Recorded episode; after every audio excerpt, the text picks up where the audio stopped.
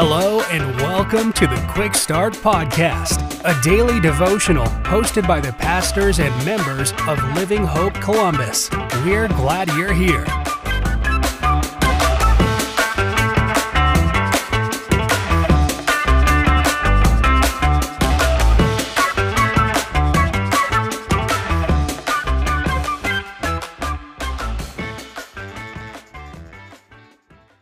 Well, hey everyone, I hope you're having a great day and thanks for tuning into the Quick Start Podcast.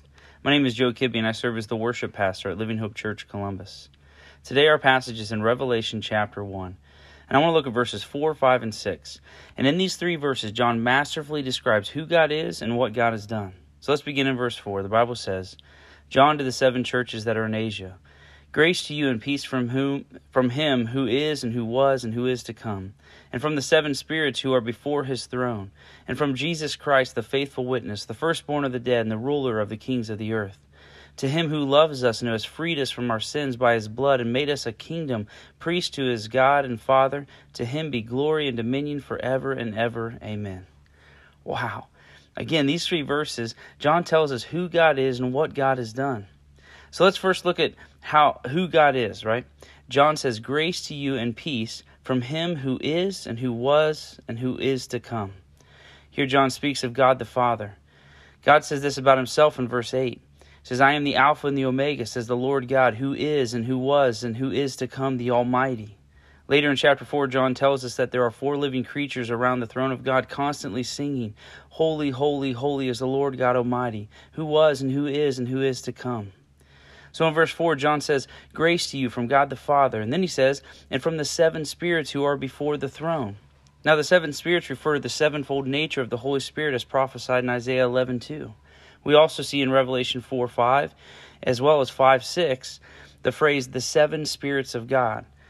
Now, it doesn't mean that there are seven different spirits. Instead, the number seven is the number of completeness we see over 700 times in the Bible and over 50 times here in Revelation the use of the number seven. And it all speaks to the completion, right? Seven is the number of completion. So John says, Grace to you from God the Father and the Holy Spirit. And then in verse 5, and from Jesus Christ, the faithful witness, the firstborn of the dead. Now we know who Jesus is. John 129 says, Behold the Lamb of God who takes away the sins of the world. Matthew 3:17 God says, This is my beloved Son with whom I am well pleased. So John tells us who God is God the Father, God the Holy Spirit, and God the Son. He is three in one. Now, John also tells us what God did.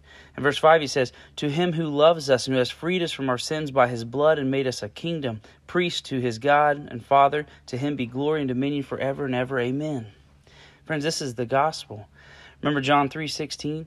For God so loved the world that he gave his only Son, that whoever believes in him should not perish but have eternal life.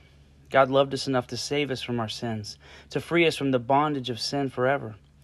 And if that wasn't enough, He also gives us eternal life, where we will join in with those around the throne and saying, Holy, holy, holy is the Lord God Almighty, who was and is and is to come. I don't know about you, but I'm looking forward to that day. And friends, I hope this was encouraging to you today. Thanks again for tuning in to the Quick Start Podcast. Until next time, have a great day.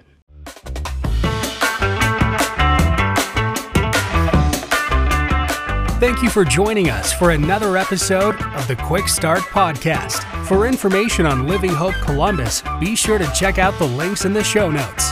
If you enjoyed today's episode, please hit the subscribe button and share this episode with a friend. We look forward to you joining us next time.